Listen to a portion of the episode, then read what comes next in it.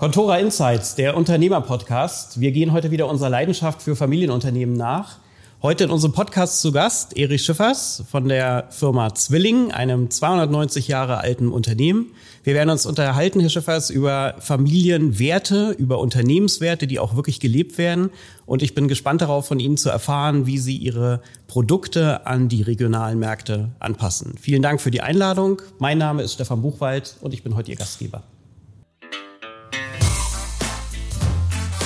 Contora Insights, der Unternehmer-Podcast. Unternehmerlegenden, Nachfolger und Newcomer im Gespräch. Was treibt sie an? Was treibt sie um? Was sind die großen Learnings ihres Lebens und wie gehen sie mit Herausforderungen um? All das und mehr präsentiert von Contora, dem Family Office.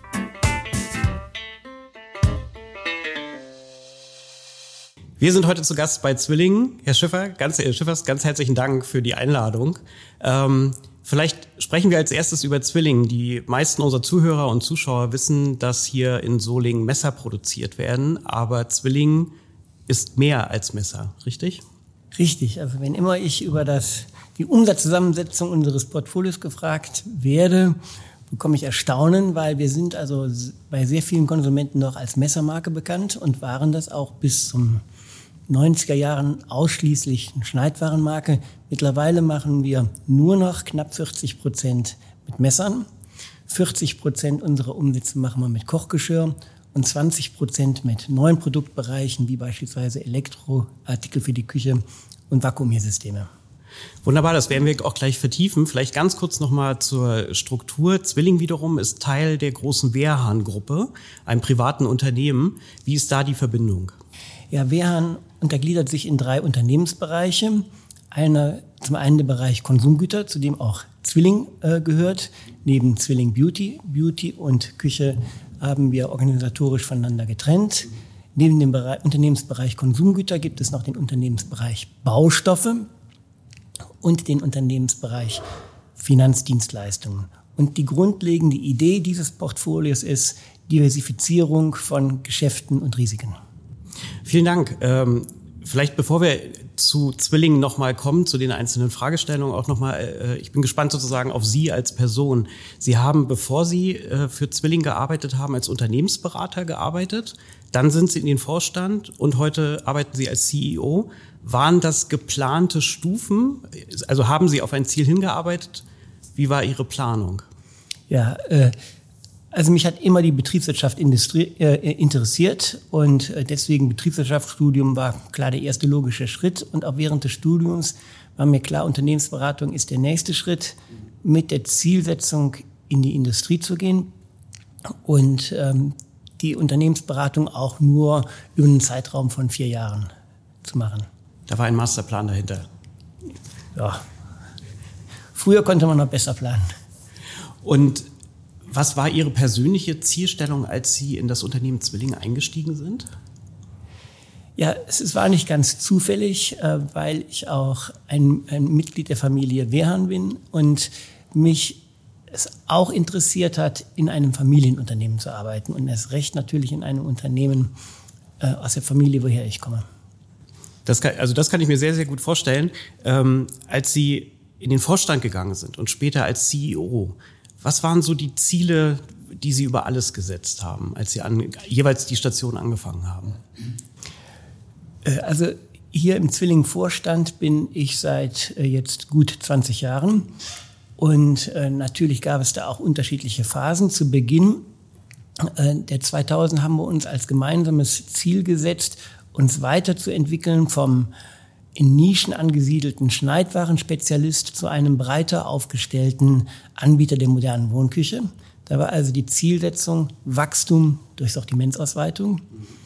Und diese Strategie haben wir auch erfolgreich fast 15 Jahre verfolgt. Und dann, als die Plattformen auch unsere Geschäftskonzepte immer stärker sozusagen angegriffen haben, haben wir unsere Strategie erweitert und haben gesagt, als gemeinsame Zielsetzung weiterhin Wachstum, aber durch eine totale Transformation der Geschäfte.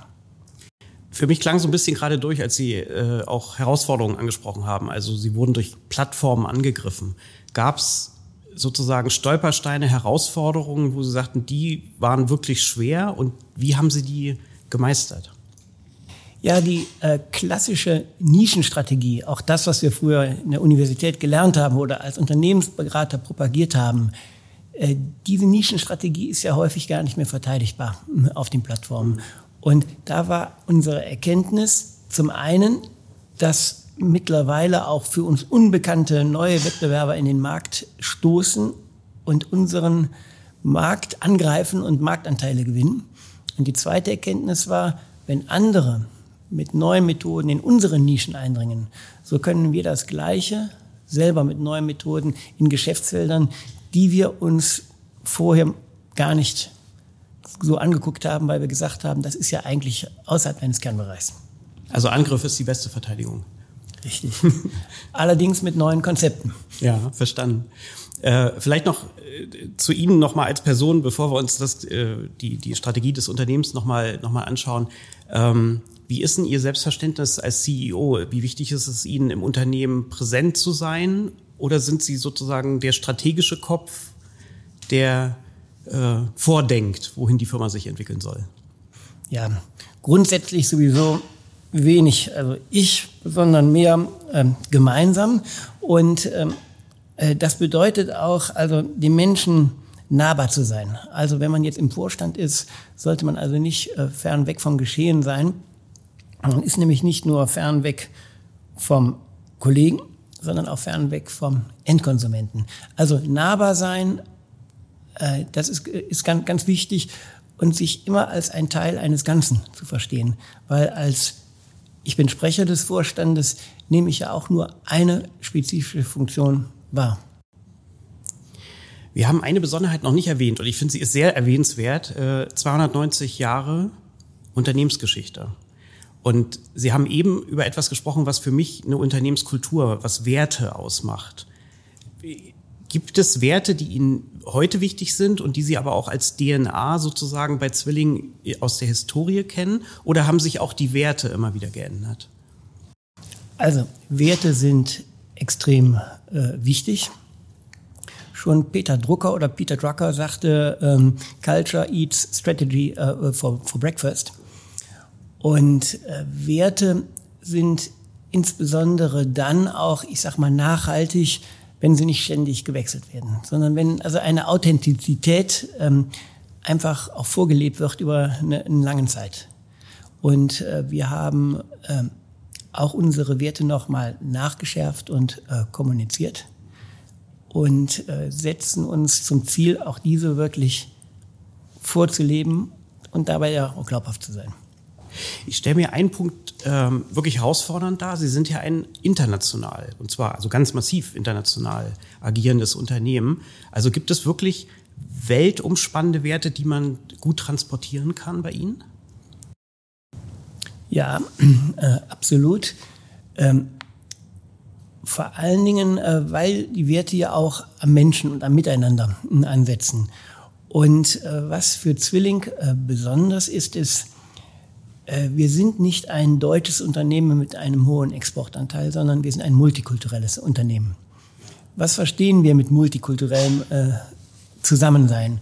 Das heißt, äh, die kulturelle Besonderheit eines jeden Marktes, aber auch einer jeden Organisation in ihrem Land zu respektieren und aus denen äh, ja die Stärken äh, festzustellen und zu, zu, zu akzeptieren und zu berücksichtigen, ja. eine dezentrale Unter, äh, Unternehmensführung äh, zu praktizieren, damit aber bei aller Dezentralität und Multikulturalität nicht irgendwo die Gemeinsamkeit total verloren geht, brauchen wir Menschen, die, ich sag mal, von ihrer Persönlichkeit her ähnlich ticken, ticken mhm. die das Herzen am rechten Flecken haben. Aber ansonsten können wir sehr divers sein. In den, in den Interviews, die ich bisher geführt habe mit, mit äh, Familienunternehmen, Männern und Unternehmern, ist dieses Thema Kultur immer wieder hochgekommen. Also, ähm, dass das sehr wichtig ist, dass es aber manchmal eine Herausforderung ist in dem Augenblick, wenn Sie Ihr Unternehmen weiterentwickeln äh, wollen. Sie hatten das ja vorhin auch schon angesprochen, vom, vom Messer hin zu ganzen Küchenwelten und ähnliches, ähm, müssen Sie auch manchmal die Kultur ändern. Gibt es, gibt es Werte, wo Sie sagen, die sind uns wichtig und die haben wir aber ganz besonders betont? Eines unserer sechs Werte ist Veränderungsbereitschaft. Und einer meiner Lieblingssprüche auch der letzten Jahre ist, sich verändern, macht Spaß.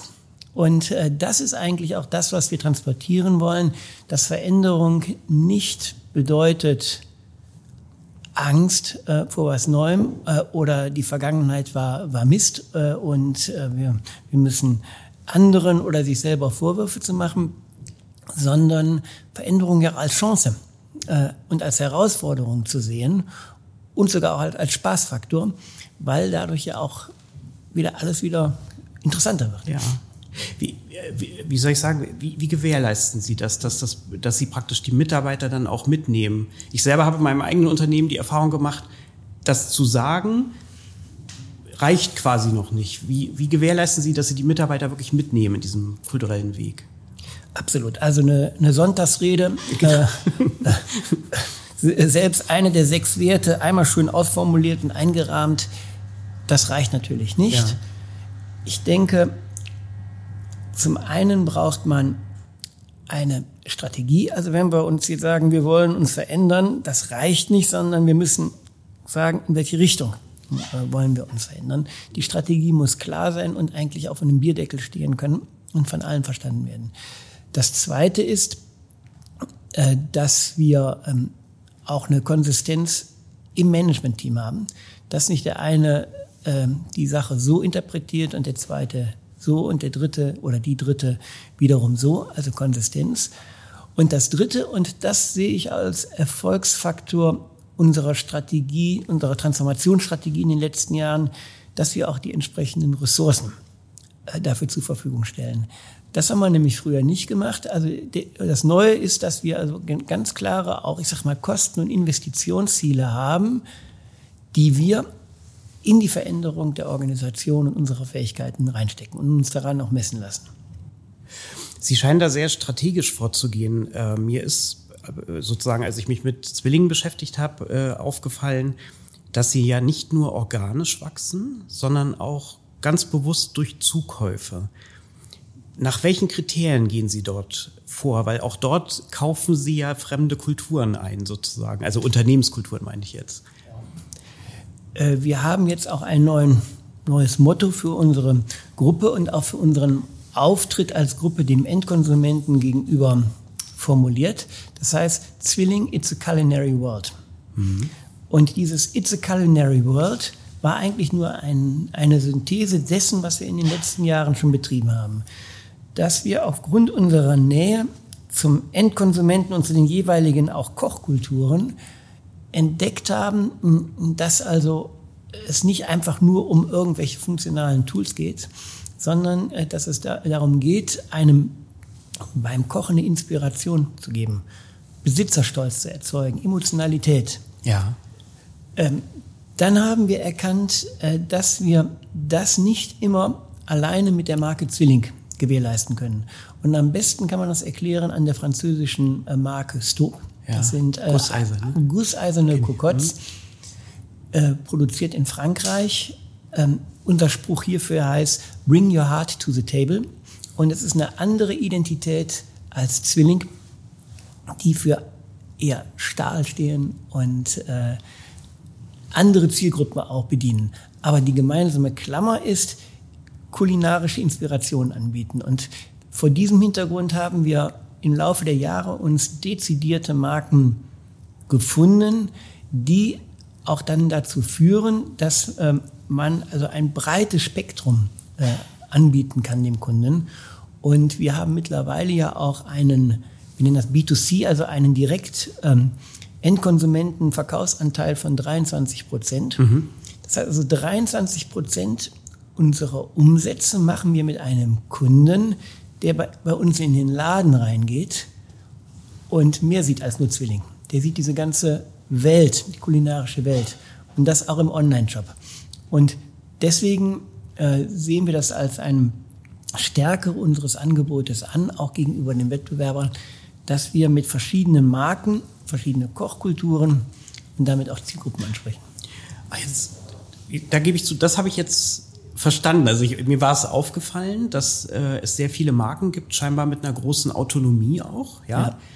Und dass das die, die Logik dahinter ist, weil ich überlegt hatte, also wie können Sie einem M&E-Berater diese Strategie umsetzen in eine, eine, eine, Zielsuche, aber dann ist das der, der rote Faden. Bedeutet das, dass Sie praktisch diesen akquirierten Unternehmen auch eine hohe unternehmerische Freiheit dann noch zubilligen oder wie werden diese, diese Marken, nee, es sind dann nicht die Marken, sondern die ehemaligen Unternehmen integriert in, in Zwillingen? Also die unternehmerische Freiheit ist vor allen Dingen in den Märkten, die unsere Produkte und, und Marken dem Endkonsumenten äh, äh, vermitteln und dann mhm. jeweils auf äh, die Eigenheiten des Marktes eingehen. Das kann also sein, dass wir eine Marke akquiriert haben und die wird, damit sie auf dem amerikanischen Markt perfekt passt, bei dem einen oder anderen Teil angepasst. Das gleiche gilt dann auch äh, okay. äh, für China. Ähm, und äh, wir kaufen natürlich nicht nur eine Marke, eine Marke ein, sondern wir ähm, haben dadurch ja auch eine Menge von neuen Kollegen, also ein ganzes Unternehmen mit Mitarbeitern, mhm. die wir eingliedern. Mhm. Äh, da bleibt weiterhin die hohe Dezentralität, äh, mhm. weiterhin auch der, ich sag mal, der Respekt ähm, äh, vor der Kom Kompetenz ähm, äh, der mhm. Mitarbeiter. Und ich, äh, ein Beispiel könnte das ganz gut untermauern. Wir haben insgesamt sechs Joint Ventures führen wir. Teilweise Joint Ventures, die seit 25 Jahren vertrauensvoll betrieben werden. Und ein Joint Venture, das 20 oder 25 Jahre lang erfolgreich betrieben wird, da ist ein Erfolgsrezept dahinter.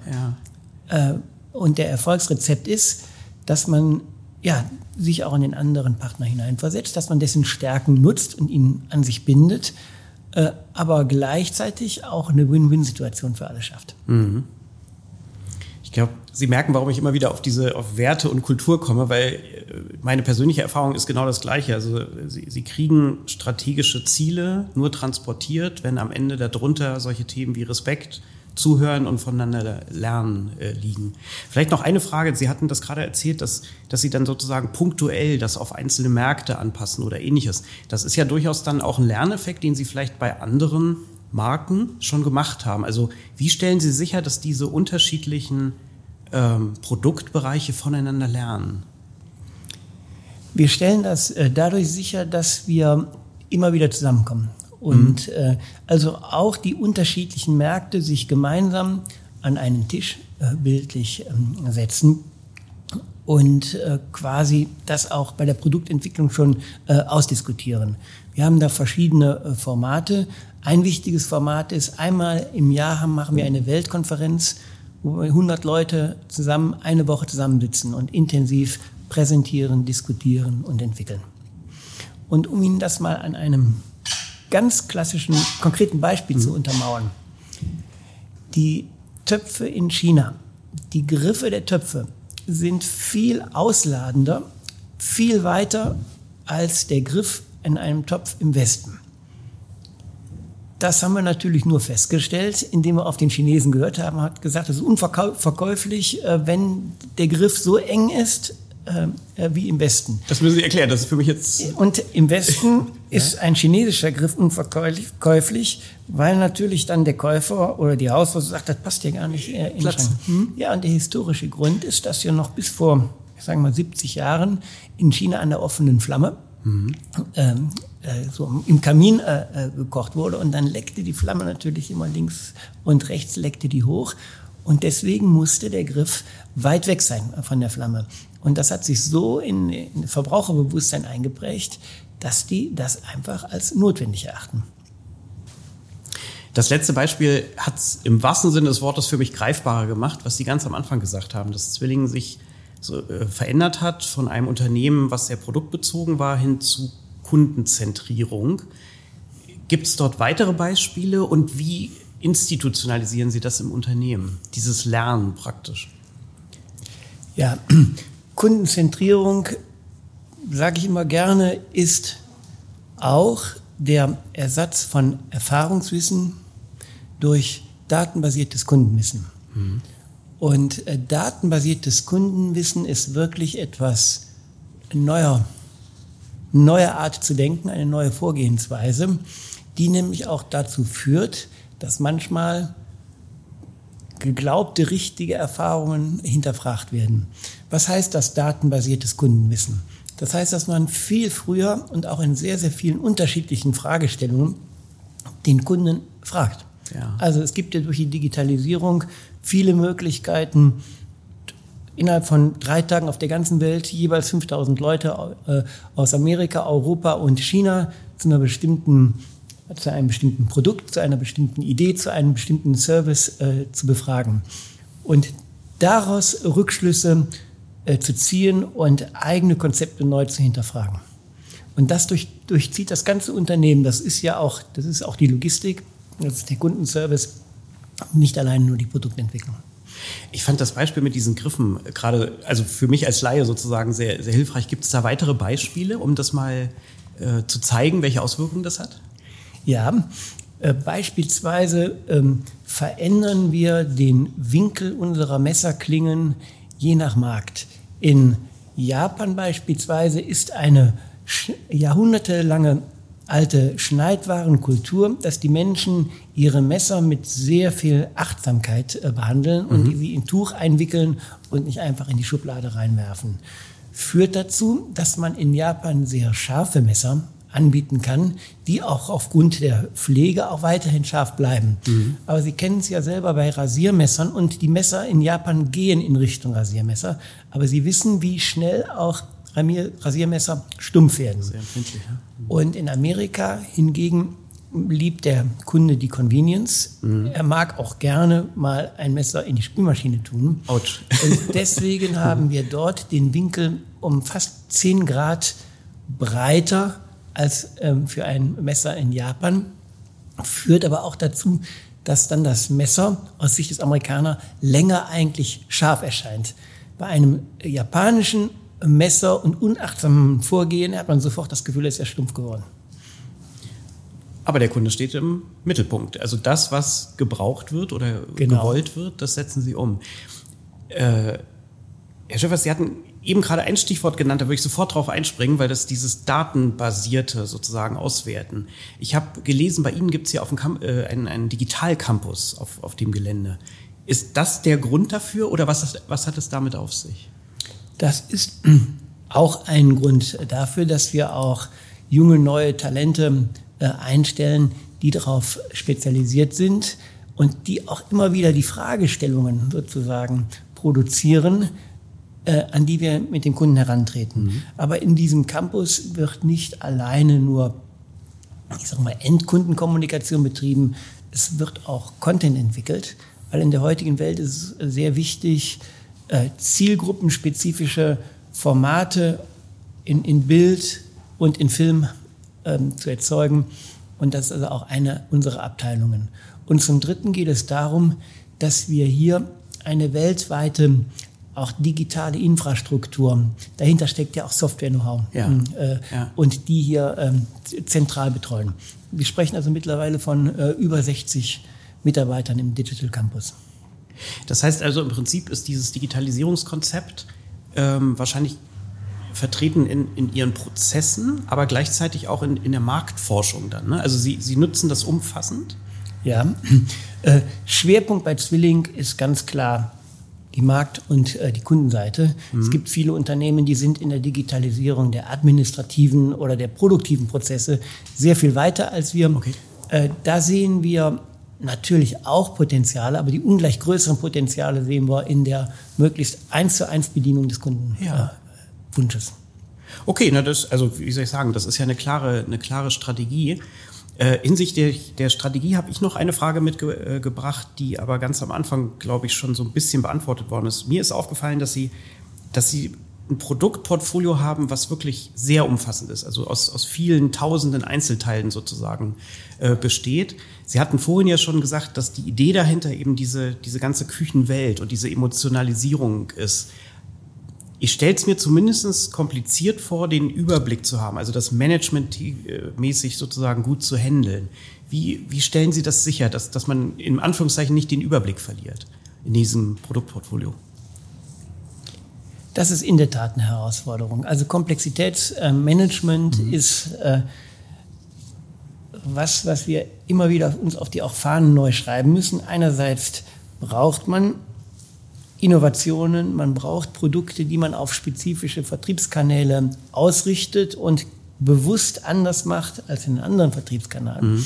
Was also dazu führt, Innovation und Vertriebskanaldifferenzierung, dass eigentlich immer mehr Produkte kommen. Mhm. Und Komplexitätsmanagement heißt dann, das so zu organisieren, dass es einen nicht irgendwann äh, also über, über, überrennt. Mhm. Ähm, das heißt also regelmäßige Prozesse auch wieder, Produkte wiederum auch aus dem Programm äh, rauszunehmen, plus Strategien, dass das, was man neu macht, möglichst im Baukasten äh, steht zu dem, was man schon hat. Das heißt wahrscheinlich, also Sie messen dann auch intern sehr stark, ne? Ja. Weil, also, um den Mut zu haben, etwas dann auch wieder aufzugeben, bedeutet ja, dass, dass, sie, dass sie sehr nah dran sein müssen am, an den Verkäufen und, und, und ähnlichem. Richtig. Aber es ist einfach auch, wir investieren in Komplexität wegen der Kundennähe. Mhm. Und die wird am Ende durch den Kunden bezahlt. Mhm. Klar könnte man auch ein, ich sag mal übertrieben gesagt, ein Einproduktunternehmen oder ein Einmarkenunternehmen sein hätte natürlich einen ganz anderen Kostenapparat, aber auch nicht die Potenziale. Verstanden, verstanden. Ähm, ich habe gelesen, dass Sie jetzt praktisch auch in diesem Jahr sehr stark umkämpften Markt der Küchenkleingeräte, also ich glaube, Sie sind schon drin in dem, in dem Markt. Ähm, ist das genau Teil dieser Strategie, dass Sie praktisch ein Gesamterlebnis Küche anbieten wollen? Ja, hm, richtig. Und äh, ich möchte Ihnen auch gerne ein Beispiel bringen für einen neuen Produktbereich, der auch unsere Nachhaltigkeitsstrategie mhm. äh, unterstützt. Also äh, wir sehen einen Trend, äh, Konsumententrend, äh, der zum einen sehr uns in die Karten spielt. Das ist das Thema äh, Küche und Kochen, äh, Zusammensein, in Gemeinschaft zu sein, sich zurückzuziehen. Mhm. Mhm. Den bedienen wir durch unser Produktprogramm. Es gibt aber auch da den weiteren Trend, dass die Menschen äh, immer nachhaltiger konsumieren wollen. Die fragen sich also, was kaufe ich mir eigentlich für die Küche? Äh, äh, was will ich verzehren? Und wie kann man das auch umweltbewusster mhm. und nachhaltiger mhm. machen? Und in diesem Zusammenhang haben wir ein neues Produkt auf den Markt gebracht. Das sind Vakuumiersysteme, äh, die dazu führen, dass wenn man ein Produkt vakuumiert, es zwischen Faktor drei bis fünf länger frisch hält und dadurch auch sehr viel weniger Lebensmittel weggeschmissen werden.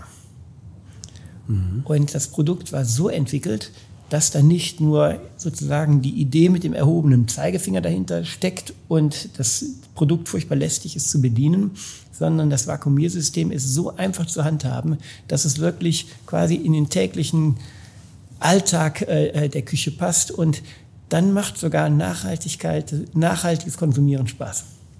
Äh, Herr Schiffers, ich hatte bei Ihnen den, das Stichwort smarte Kochlösung äh, entdeckt und das hatte ich mir aufgeschrieben, nochmal nachzufragen, was verstehen Sie drunter? Gehören solche Vakuumierlösungen dort auch dazu oder was, was versteckt sich hinter diesem Begriff? Ja, äh, smarter Haushalt, Smart Home, das ist ja eine Idee, die grassiert ja schon seit äh, knapp zehn Jahren. Mhm. Und sie wird ja auch in Teilen über Alexa und so weiter, wird sie auch, dringt sie auch in den Haushalt ein. Äh, und deswegen war das für uns immer ein Visionsthema, inwieweit werden denn irgendwann auch, wird es nicht nur eine Smart Home gehen, sondern auch eine Smart Kitchen. Mhm.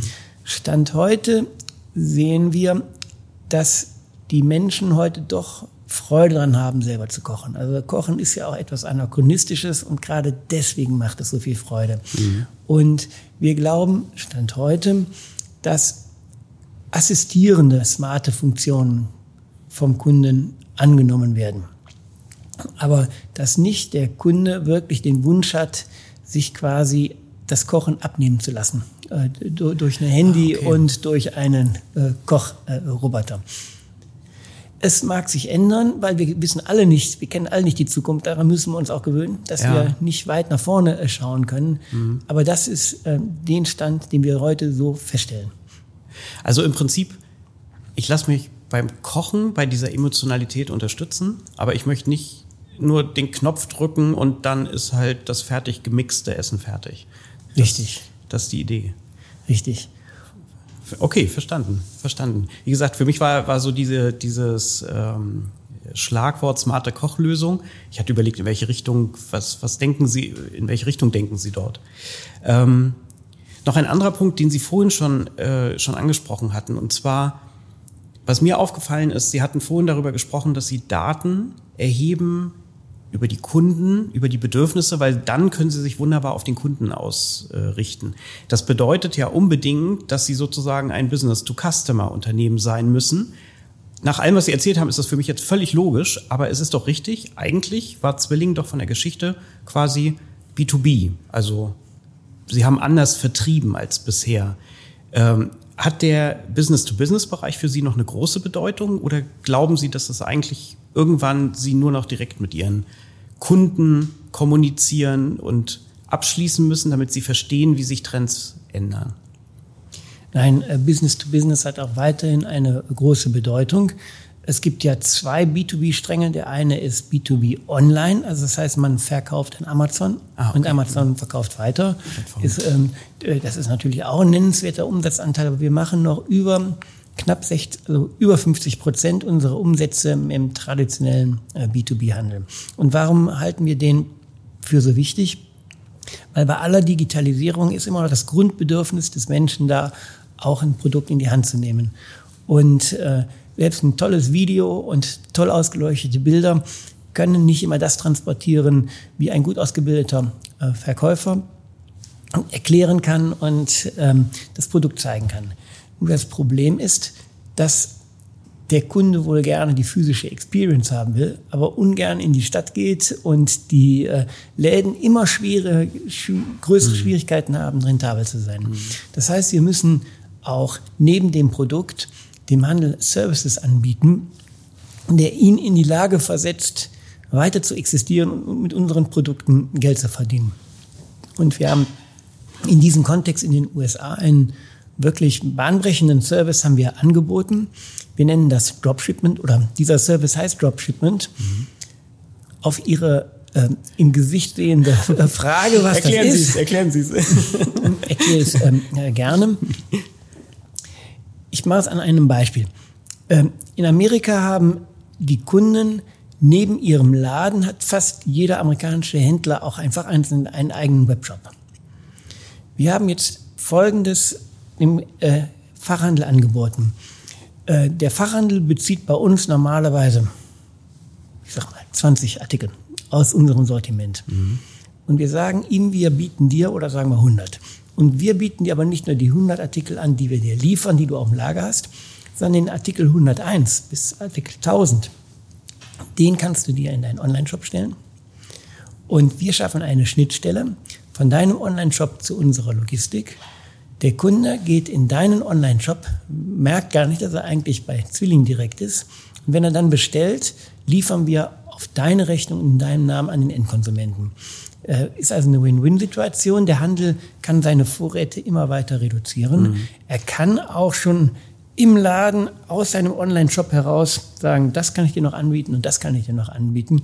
Und somit treten wir nicht in äh, Konkurrenz zum Handel.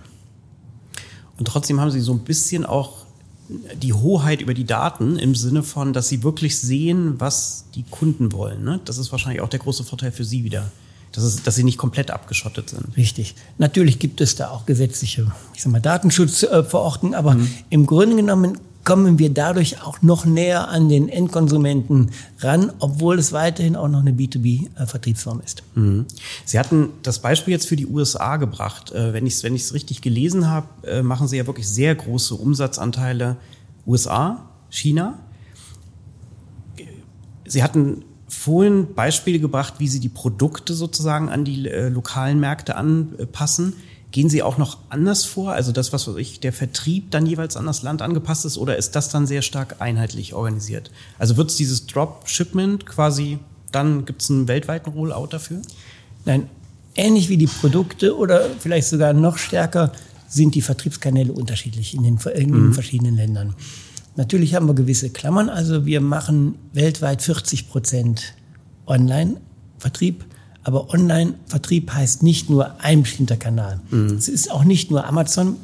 Es ist Amazon Dropshipment, es ist der eigene äh, Kanal, es sind andere Plattformen oder, und jetzt kommt was Chinesisches, oder es ist der Social Commerce in China, der schon viel stärker ausgebildet ist als in der westlichen Welt. Social Commerce ist, dass ein Influencer im Livestream, im Video das Produkt erklärt, teilweise mit den Endkonsumenten auch direkt kommuniziert und eigentlich unmittelbar nach dem Video der Buy-Button gezeigt wird ja. und die Kunden dann mobil schon das äh, Produkt kaufen. Das ist dann Weibo über Tencent oder Alibaba oder ähnliches wahrscheinlich, ne? Äh, so ist es. Mhm. Und äh, der, die, die, der chinesische Online-Verkauf ist vollkommen anders, mit ganz anderen Erfolgsrezepten und auch von einem eigenständigen Team betreut als hier im Westen. Das also mal als ein Beispiel, dass selbst online mhm. in den verschiedenen Märkten dieser Welt kulturell unterschiedlich ist.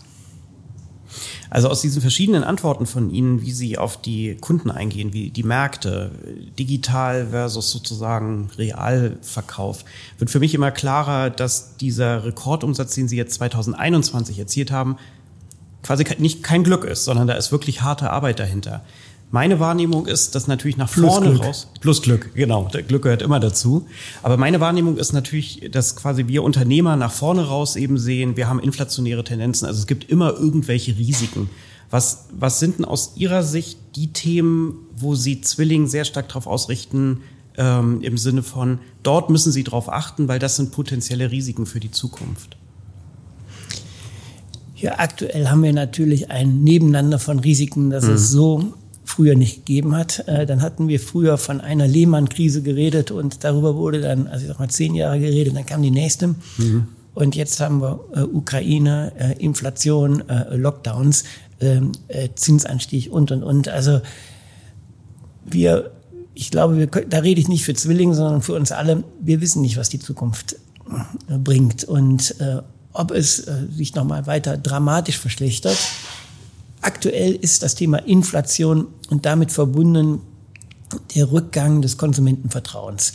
Das ist äh, das mhm. treibende, ähm, der treibende, sagen wir, Trend gerade, der auch in die Küche ja, äh, äh, reingekommen ist. Mhm. Und gibt es aus dieser Erkenntnis heraus Bereiche, wo Sie sagen, da äh, legen Sie besonders Wert drauf, dass das Zwilling noch resilienter wird? Also wie können ja. Sie dem entgegentreten? Ja, also Lieferketten, ähm, Störanfälligkeit ist extrem groß. Mhm. Äh, wir haben das kurzfristig im letzten Jahr, auch dank der Finanzstärke unserer Muttergesellschaft, haben wir sehr, sehr hohe Bestände ähm, aufgebaut, äh, um da, dadurch eigentlich diesen Lieferkettenunterbrechungen ähm, auch äh, begegnen zu können. Das wird auch zukünftig eine Aufgabe sein, das Sourcing muss man auf verschiedene Länder verteilen, mhm. weil geopolitische, äh, ich sag mal, Konflikte werden sich nicht nur auf Westen und Russland konzentrieren, sondern es werden auch andere Problemgebiete kommen. Mhm. Also das heißt, die Sourcing-Seite äh, muss jetzt mit auch in Zukunft eigentlich genauso breit gestreut sein, wie wir heute schon unsere Absatzseite gestreut haben. Das kann, das kann ich mir wirklich vorstellen. Dann wie soll ich sagen, als erstes erstmal ganz herzlichen Dank. Für mich wird immer klarer, wie die strategische Ausrichtung ist und warum eben äh, Zwilling auch so erfolgreich ist mit, mit dieser Strategie. Ähm, Im Rahmen des Podcasts würde ich Ihnen gerne am Ende sozusagen nochmal drei Fragen stellen, die eher Sie persönlich äh, betreffen. Und zwar würde mich interessieren, gab es in, in, ihrer, in, in Ihrem eigenen Werdegang ähm, einen Ratschlag, der für Sie wirklich prägend war und den Sie gerne auch mit anderen potenziellen Unternehmern oder den Zuhörern teilen möchten? Meine Eltern haben mir empfohlen, in ein Familienunternehmen einzusteigen und das war ein guter Rat. Und woran machen Sie es fest? Also was, was war daran gut? Was, was war das Besondere daran? Ja, ich spreche für ein, ich spreche für Familienunternehmen insgesamt, nicht nur für ne? mhm. unser Familienunternehmen. Die haben sehr häufig ja, andere Kulturen, die langfristig orientiert sind, äh, die nicht auf das nächste Quartalsergebnis achten, sondern auf die nächste Generation. Mhm. Okay. Äh, verbunden mit starken Werten, starken Ausrichtung auch an den Mitarbeitern. Und äh, das sind einfach, ich sag mal, Eigenschaften, auch kann man sagen, charakterliche Eigenschaften, äh, ja, die, die Freude bereiten und mir Freude bereiten und auch den Menschen, äh, die in so einem Unternehmen arbeiten. Deswegen ist das ein schönes Arbeitsklima. Das kann ich mir vorstellen. Also, ich, also Zwilling ist ja geradezu der Prototyp. Es gibt Grund, warum die ältesten Unternehmen der Welt, also fast alle family-owned sind. Mhm. Und ich glaube, da ist Zwilling ja mit 290 Jahren Geschichte eigentlich das perfekte Beispiel. Wunderbar, vielen Dank. Ähm, das Zweite, was, was, was uns immer interessiert ist, ganz häufig orientieren wir uns ja selber an unserem persönlichen Werdegang natürlich an Älteren, indem man eben solche mhm. Ratschläge bekommt und dann beherzigt. beherzigt ähm, Gibt es umgekehrt etwas, was Sie von Ihren, Sie haben eine Tochter, glaube ich, von Ihrer Tochter sozusagen gelernt haben, wo Sie sagen, okay, das habe ich mir zu Herzen genommen? Ja, vor allen Dingen, dass es auch noch ein Leben jenseits der Betriebswirtschaft gibt. Äh, sie studiert Medizin und geht mit vielen Fragestellungen natürlich ganz anders ran. Mhm. Und äh, das ist dadurch auch eine Bereicherung. Also von der nächsten Generation lernt man ja sowieso äh, viele Dinge, weil die ja auch viel neugieriger technologischen Entwicklung gegenüberstehen, aber auch, dass sich jemand bewusst mal für ein ganz anderes äh, Thema äh, interessiert. Da lernt man dann ja auch eine Menge. Öffnet den, den eigenen Horizont. So ist es. Deswegen. Ja, vielen Dank, vielen Dank. Ähm, als letzte Frage, der, der Claim meines eigenen Unternehmens ist ja Vermögen verstehen. Und was ich faszinierend finde, auf die Frage, was jemand unter dem Begriff Vermögen versteht, bekomme ich so unterschiedliche Antworten, dass ich auch gerne Ihnen diese Frage stelle. Was bedeutet für Sie Vermögen? Verantwortung für die nächste Generation. Vielen Dank, das lasse ich so stehen. Das ist das perfekte Schlusswort. Herr Schiffers, ganz herzlichen Dank. Das hat wirklich Spaß gemacht, Ihnen zuzuhören. Ich finde es immer wieder, äh, wie soll ich sagen, inspirierend äh, zu verstehen, welche strategischen Überlegungen und wie vielfältig sozusagen gedacht wird, um das, was man von außen sieht, ein seit fast 300 Jahren erfolgreiches Unternehmen zu führen, um das überhaupt machbar zu machen. Vielen Dank, dass Sie diese Gedanken und diese Ideen mit uns geteilt haben. Ihnen auch vielen Dank, Herr Buchwald.